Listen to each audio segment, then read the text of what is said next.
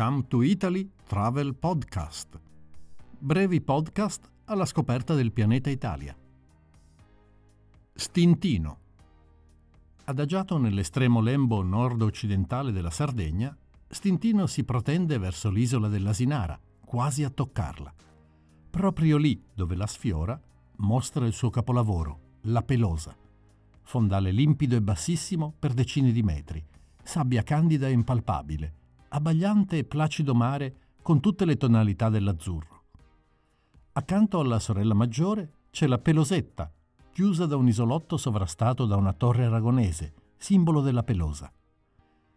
Da una terrazza sulla spiaggia tropicale, a 200 metri d'altezza, godrai di un panorama unico su Isola Piana e Parco Nazionale dell'Asinara, incontaminato e selvaggio.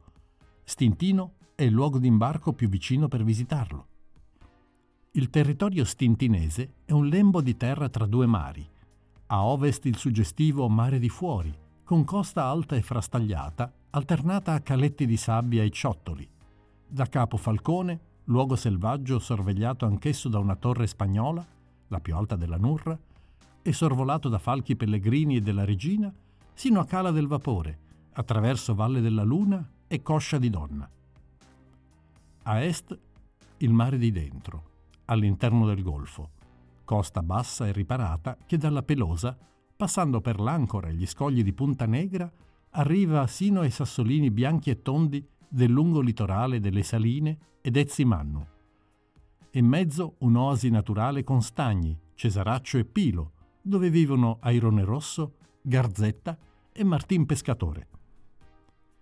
In principio Stintino era un paesino di pescatori, del tutto simile a Cala d'Oliva sull'Asinara, borgo di provenienza delle 45 famiglie liguri che lo fondarono nel 1885, quando il Regno d'Italia insediò sull'isola lazzaretto e colonia penale, sfrattando gli abitanti. Il paese, comune dal 1988, sorge in una lingua di terra tra due insenature. Istintini significa intestini i porti vecchio e nuovo, dove sono ormeggiati gozzi in legno a vela latina, di cui Stintino è capitale. Dal 1983 ne ospita una famosa regata. La storia del paese è indissolubilmente legata a pesca e lavorazione del tonno.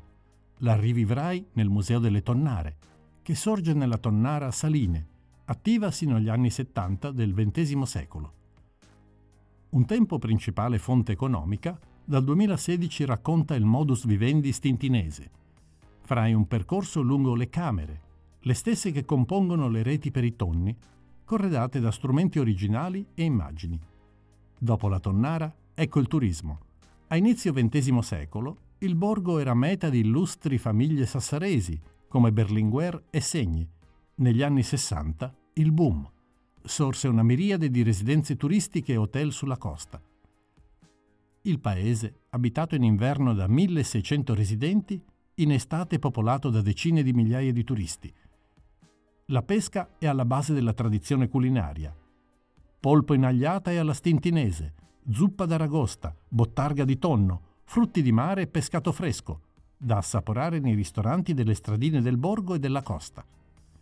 Si può raggiungere Stintino via mare essendo a soli 30 km da Porto Torres, uno dei più importanti nodi marittimi del Mar Tirreno, o via aerea, data la prossimità dell'aeroporto internazionale Alghero Fertilia. Buon viaggio e buon soggiorno a Stintino. Questo podcast è stato realizzato con la collaborazione della Regione Sardegna.